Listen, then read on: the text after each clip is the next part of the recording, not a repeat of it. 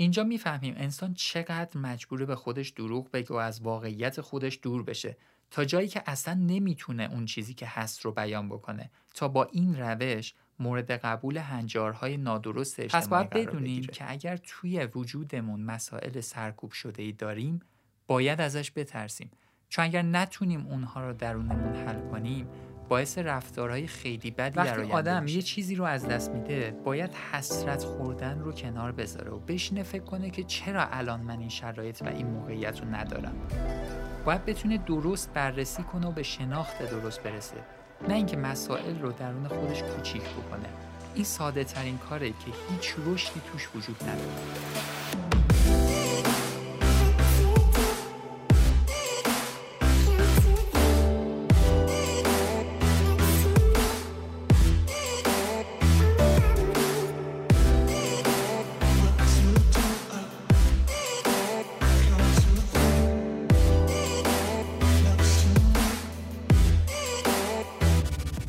سلام دوستان به 24 امین پادکست مونیاز خوش اومدین. من محمد مصطفی ابراهیمی هستم و 6 ماهه که با دوستانم همراه شما هستیم.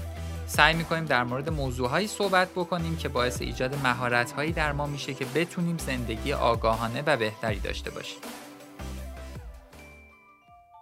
اسپانسر و حامی این قسمت پادکست مونیاز رهنما کالجه. رهنما کالج با هدف توانمندسازی افراد مشتاق و مستعد برای ورود به بازار کار دوره های آموزشی برگزار می‌کنه. این دوره ها در رشته هایی برگزار میشه که توی بازار کار بهش نیاز هست مثل برنامه نویسی، طراحی UX، digital marketing، machine learning و منابع انسانی. این دوره ها آنلاین برگزار میشه و علاوه بر مهارت های فنی و تکنیکی، مهارت های نرم مورد نیاز در محیط کار هم آموزش داده میشه.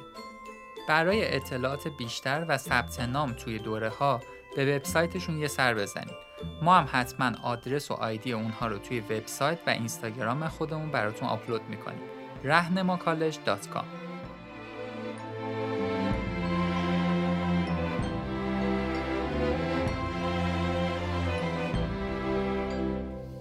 توی دو تا پادکست قبلی در مورد واکنش های دفاعی گروه اول و دوم صحبت کردیم. حالا می‌خوایم بریم سراغ گروه سوم. اگر دو تا پادکست قبلی رو گوش نکردین توصیه می‌کنم حتما اول برین سراغ اونها و بعد این پادکست رو گوش کنید. گروه سوم واکنش های دفاعی نوروتیک هستن که تو کوتاه مدت ممکنه بد نباشه ولی توی دراز مدت برای فرد توی زندگی و روابط کاریش مشکل ایجاد می‌کنه.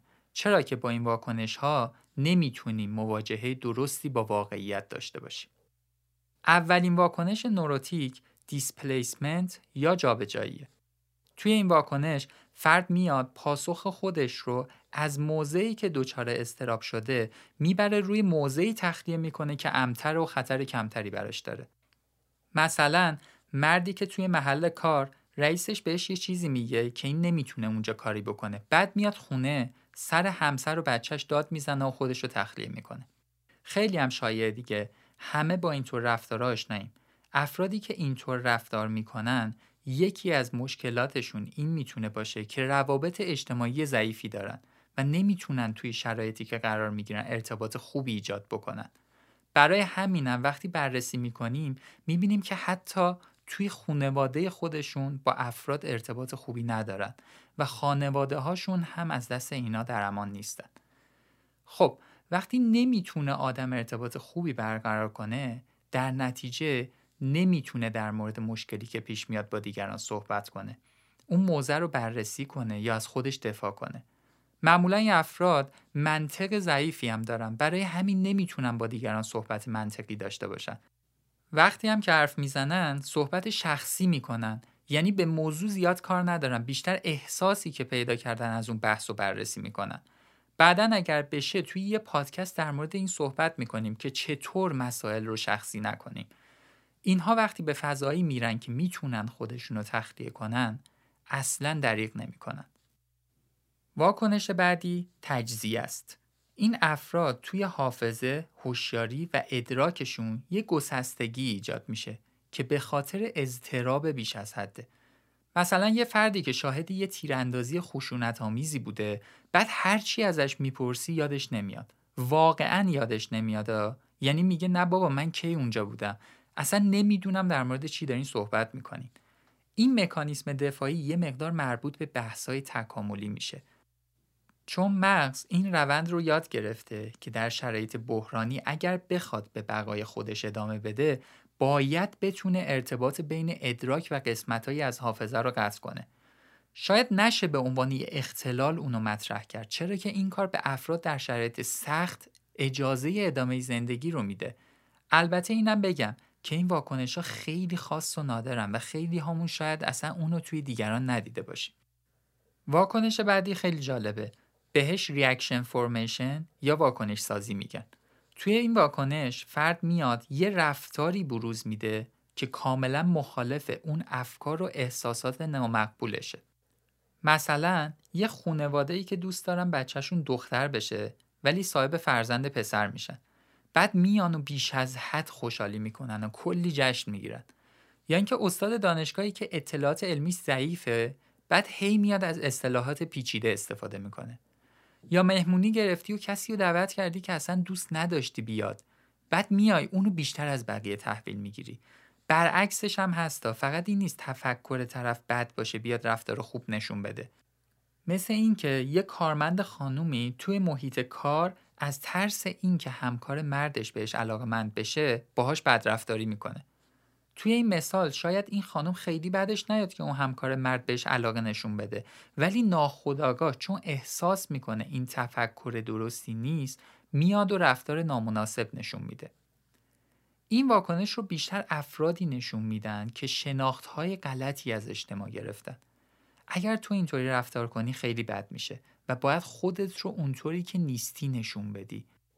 فکر می‌کنن یه طوری باید رفتار کنن که مورد قبول بقیه و اجتماع قرار بگیره. در واقع توی این واکنش افراد استراب این رو دارن که واقعیت های خودشون رو به دیگران نشون بدن. مثل زنی که از اون مرد خوشش اومده ولی ارزش های اجتماعی بهش میگه تو نباید به عنوان یه زن اینو نشون بدی و باید باش بدرفتاری داشته باشی. این زن با بدرفتاری سعی می‌کنه هویت اجتماعی خودش رو تقویت بکنه. اینجا می‌فهمیم انسان چقدر مجبوره به خودش دروغ بگه و از واقعیت خودش دور بشه تا جایی که اصلا نمی‌تونه اون چیزی که هست رو بیان بکنه تا با این روش مورد قبول هنجارهای نادرست اجتماعی قرار بگیره. مثل دانش آموزی که علاقه خودش رو فهمیده و می‌دونه اصلا نیازی نیست درس بخونه. مثلا شاید تا پای نهم کافی باشه. ولی هنجارهای اجتماعی بهش این اجازه رو نمیده که بتونه به سمت آینده خودش حرکت کنه و مجبوره به خودش دروغ بگه که می‌خواد بره پزشک بشه. این فرد از واقعیت خودش دور میمونه. برای همین می‌بینیم خیلی از افراد در اجتماع در جایگاه های واقعی خودشون نیستن.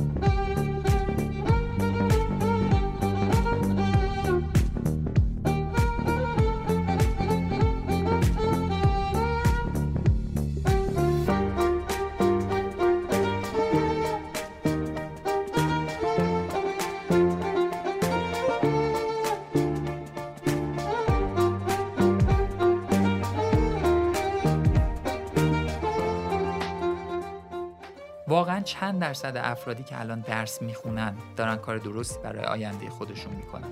به چه دردی می‌خوره واقعا؟ این همه مهارت و توانایی مثبت داریم. چرا همه گیر دادن به یه چیز؟ پزشکی بهترین چیز نیست سختترینه. این میشه جانک ولی و ارزش های بیخود که اجتماع داره به ما تزریق می‌کنه و به ما تحمیل می‌کنه. همون ترین هایی که توی پادکست قبلی در موردش کلی صحبت کردیم. خیلی فرقه.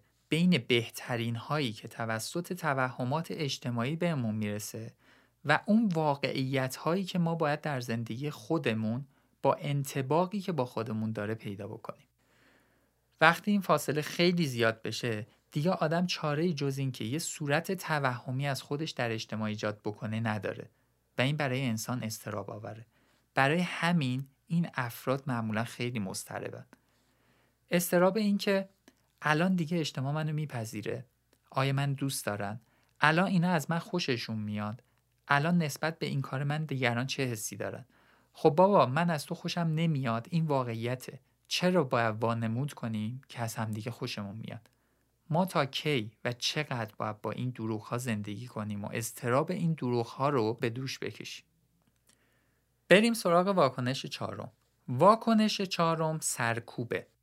این افراد میان و امیال، افکار و اضطرابای مزاحم رو از حوزه خداگاه خودشون خارج می‌کنن ولی اثرات اون باقی میمونه. مثلا فرزندی که توی بچگی پدر و مادرش باش رفتار خوبی نداشتن. وقتی که بزرگ میشه اگرچه سوء رفتار رو به جزئیات به یاد نمیاره ولی اصلا رابطه خوبی با پدر مادرش نداره. یعنی سعی می‌کنه که اون تجربه های ناخوشایندش رو از حوزه خداگاهش خارج کنه و اصلا فراموششون کنه. این افراد رفتارهای خشونت آمیز و مدلهای بدرفتاری رو توی بچگیشون دیدن توی دورانی که نمی‌تونستن تصمیمی در مورد این رفتارها بگیرن و شناختی داشته باشن. اینها رو میان در خودشون حبس می‌کنن و وقتی که شرایط بهشون اجازه میده این حس ها رو به صورت ناخودآگاه از وجودشون خارج می‌کنن مثلا میاد با پدر مادرش بدرفتاری می‌کنه. یا مثلا زن و شوهری که زن در ابتدا نمی‌تونه واکنشی نسبت به رفتارهای تند مرد داشته باشه. بعدها توی زندگی می‌بینیم زن حتی رفتار بدتر و شدیدتری از مرد باش داره. پس باید بدونیم که اگر توی وجودمون مسائل سرکوب شده ای داریم باید ازش بترسیم. چون اگر نتونیم اونها رو درونمون حل کنیم باعث رفتارهای خیلی بدی در آینده میشه. اینها رو آدم می‌تونه توی خودش پیدا کنه. مثلا می‌بینه یه دفعه خیلی واکنش های تندی نسبت به یه چیزایی داره. خیلی پرخاش می‌کنه یه دفعه تحقیر می‌کنه. اینها به خاطر یه سرکوب هاییه که توی یه دوره‌ای برای ما رخ داده. واکنش پنجم isolation of affect یعنی جداسازی عاطفه است. توی این واکنش انقدر اضطراب حادثه برای فرد زیاده که میاد احساساتش رو از اون مسئله جدا می‌کنه. مثل کسی که یه تصادف وحشتناک کرده ولی وقتی داره تعریف می‌کنه هیچ حس و هیجان و ترس و ناراحتی نمی‌بینیم توش. یا یه کارمند بانکی که وقتی دزد وارد بانک میشه هیچ عکس عملی نداره و خیلی عادی رفتار می‌کنه. اینها در واقع در موقعیت هایی که اضطراب زیادی دارن احساسات رو از خودشون جدا می‌کنن. اینم به خاطر یه روند تکاملی و حفظ بقا توی انسان شکل گرفته. فرد مجبوره شدت حادثه رو درون خودش کمرنگ بکنه تا اینکه بتونه در مقابل حوادث و مشکلات شدیدی که رخ میده دووم بیاره. این واکنش ها بیشتر مقطعیه و در شرایط و استرس های خیلی شدید رخ میده. واکنش ششم دلیل تراشی یا رشنالیزیشنه توی این واکنش فرد میاد یه سری توضیحاتی میده که به ظاهر اطمینان بخشه ولی در حقیقت نادرسته. دلیلش اینه که بتونه کارهای نادرست و احساسهای ناخوشایند خودش رو پشت این حرفها بنهان کنه. همون سفسطه خودمونه دیگه. مثل اینکه پدری فرزندش رو تنبیه می‌کنه بعدش میاد میگه حقش بود. من اگر الان این کارو باش نکنم بعدا این تو جامعه مشکل پیدا می‌کنه. این افراد منطق ضعیفی دارن و سعی می‌کنن با این کار توی شرایط نادرستی که وارد میشن برای خودشون هویت سازی بکنن. ممکنه این افراد پدر و مادری داشته باشن که خیلی دروغ می‌گفتن و اینها رو با مسائل غیر واقعی مواجه می‌کردن. انسان ها وقتی خیلی توی فضای دروغین زندگی می‌کنن این دلیل تراشی ها درون اونا زیاد میشه. افرادی که زیاد رفتاراشون رو توجیه می‌کنن معمولا توی فضای کذب و دروغ زندگی می‌کردن. وگرنه لزومی نداره یا آدم رفتاراش رو خیلی زیاد توجیه بکنه. والدینی که زیاد دروغ میگن فضای بیاعتمادی رو توی زندگی تولید می‌کنن و به بچه هاشون اعتماد ندارن. نتیجهش اینه که بچه هاشون رو هی زیر سوال می‌برن و این باعث میشه بچه ها مجبور باشن مداوم کارهاشون رو توجیه کنن. اینجور آدما سوال نمی‌پرسن. بلکه زیر سوال می‌برن. مداوم دارن چک می‌کنن. انسان راستگو زیاد آدما رو زیر سوال نمی‌بره. اگر بدی هم از کسی ببینه اونقدر بیاعتماد نمیشه. راهکار درمانیش هم اینه که افراد باید سعی کنن با واقعیت های خودشون مواجه بشن و اونها رو بیان کنن. معمولا این افراد خیلی پنهانکارم میشن چون اعتمادشون از دست دادن. دیدین دیگه آدمایی که کلی مشکل توی زندگیشون دارن ولی یه جوری جلوه میدن که انگار هیچ مشکلی نیست. این در حالیه که اگر این مشکل رو بتونیم بیان کنیم و این دروغ رو به پایان برسونیم عاملی میشه که یاد بگیریم موقعیت ها ترسناک نیست و من می‌تونم به واقعیت ها اعتماد کنم یادمون باشه فقط واقعیته که قابل اعتماده متاسفانه این توجیه کردن ها که زیاد میشه افراد دیگه متوجه این که دارن رفتارشون رو توجیه می‌کنن اصلا نیستن. چون همین واقعیت رو هم دارن برای خودشون توجیه می‌کنن.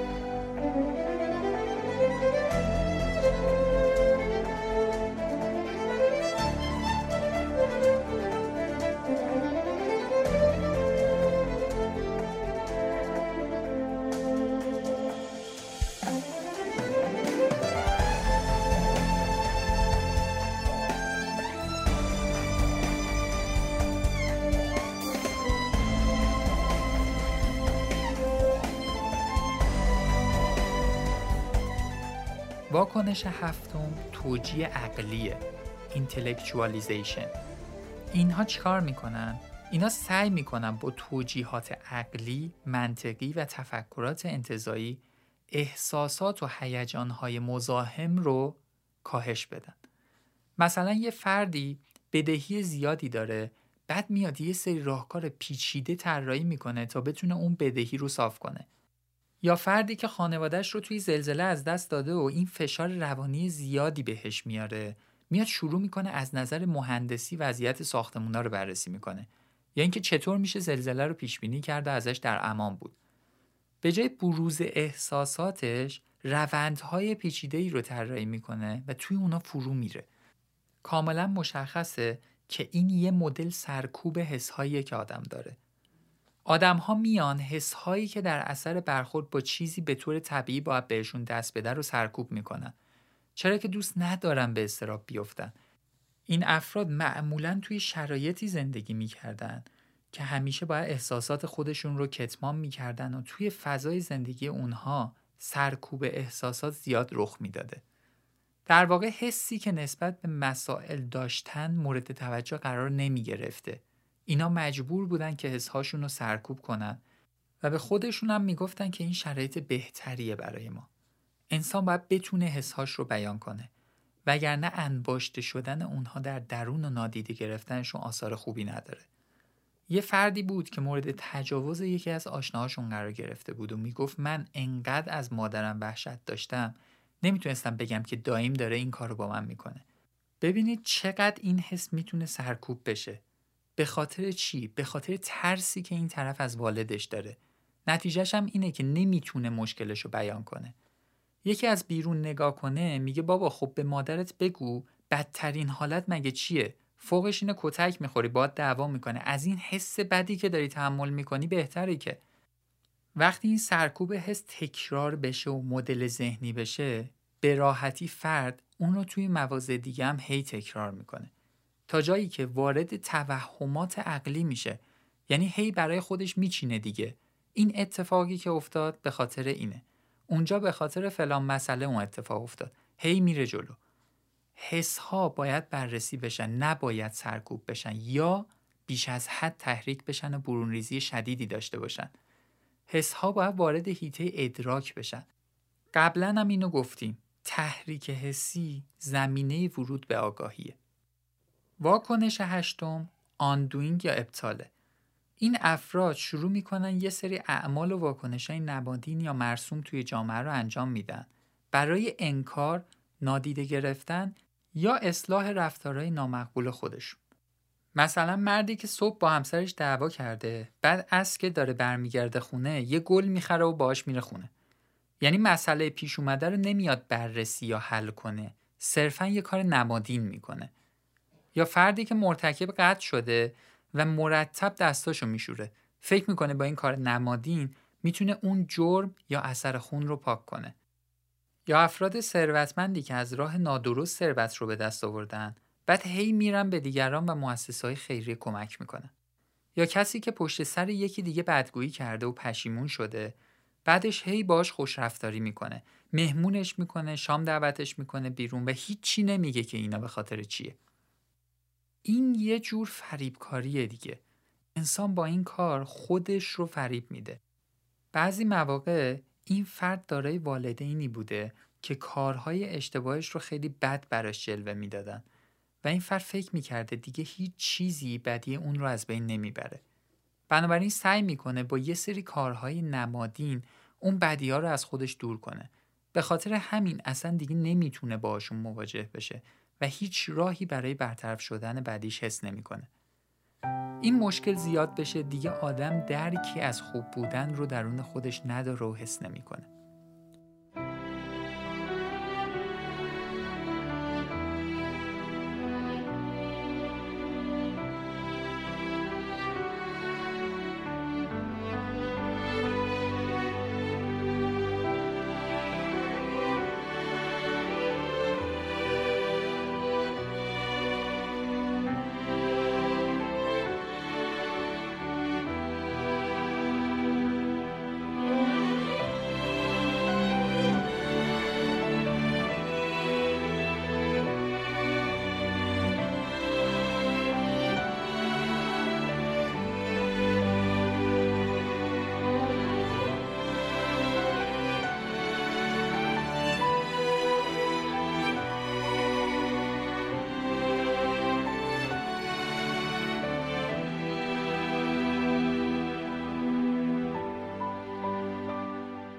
واکنش نهم ناچیز شماریه. این افراد وقتی که از مسئله یا چیزی ناراحت میشن میان و اونو درون خودشون خیلی بی اهمیت جلوه میدن. اینطوری استراب ناشی از اون رو می‌تونن درون خودشون کم رنگ کنن. مثل پسری که از یه دختری ترد شده بعد میاد و به خودش میگه حالا اونم خیلی آدم خوبی نبود.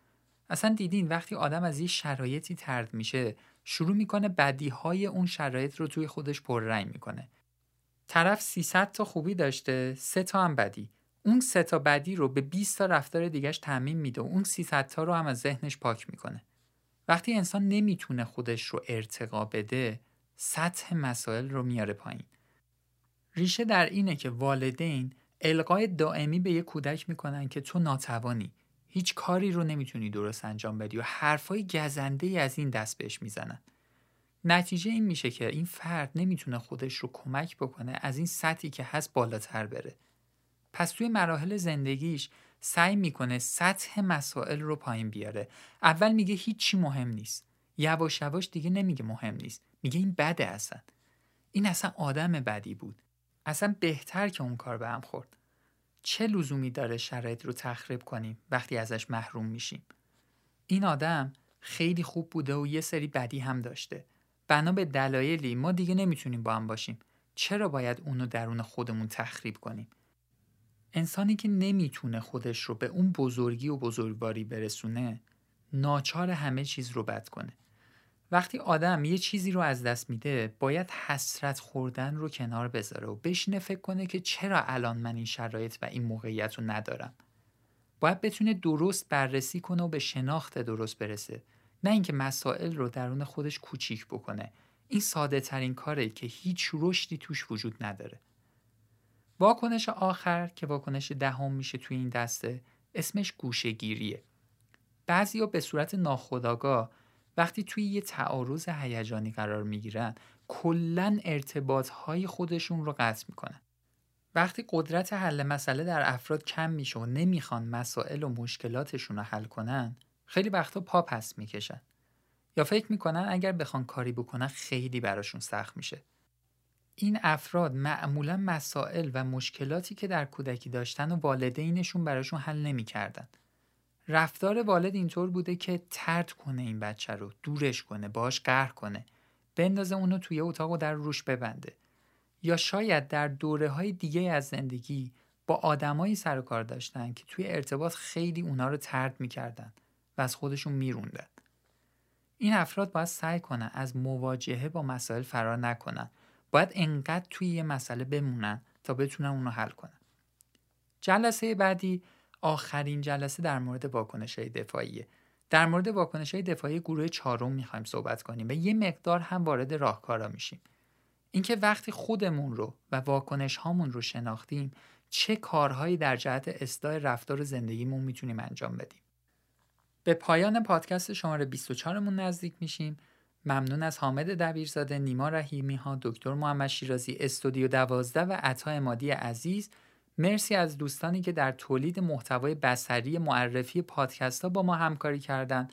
هنرمند خوب کشورمون بهرنگ معتمدی، زیبا بیگ محمدلو، کیاوش کاتبی و هاجر رزپای عزیز. ممنون از رهنما کالج که حامی این اپیزود پادکست مونیاز بود ممنون از شما که بازخوردها و دیدگاه های خودتون رو در مورد پادکست ها با ما در میون می‌ذارین تغییراتی که پادکست توی این ایام کرده بر مبنای همین بازخوردها بوده ممنون ازتون که توی شبکه های اجتماعی از ما حمایت می‌کنین. می‌تونین به سایتمون سر بزنین www.moniazpodcast.com اونجا می‌تونین از پادکست ها حمایت مالی بکنین. اگر دوست داشته باشین و قطعا حمایت بهتری که از ما می‌تونین بکنین اینه که پادکست ها رو به افرادی که فکر می‌کنین به دردشون می‌خوره معرفی کنین. پادکست های مونیاز شنبه ها ساعت 6 بعد از ظهر منتشر میشه. هدفش اینه که با آگاهی بخشی به افراد به اونا کمک کنه که زندگی بهتری داشته باشن. شما ما رو می‌تونید از طریق سایتمون مونیازپادکست.com یا از طریق تمامی سرویس های ارائه خدمات پادکست مثل Castbox دنبال کنید همچنین می‌تونین از طریق کانال تلگراممون با آیدی at sign مونیاز پادکست هم به پادکست رو گوش بدین. ما پادکست رو اونجا هم آپلود می‌کنیم. مرسی از اینکه همراه ما بودین. تا شنبه دیگه تا ساعت 6 بعد از ظهر تا واکنش های دفاعی گروه چهارم فعلا خدا نگهدار.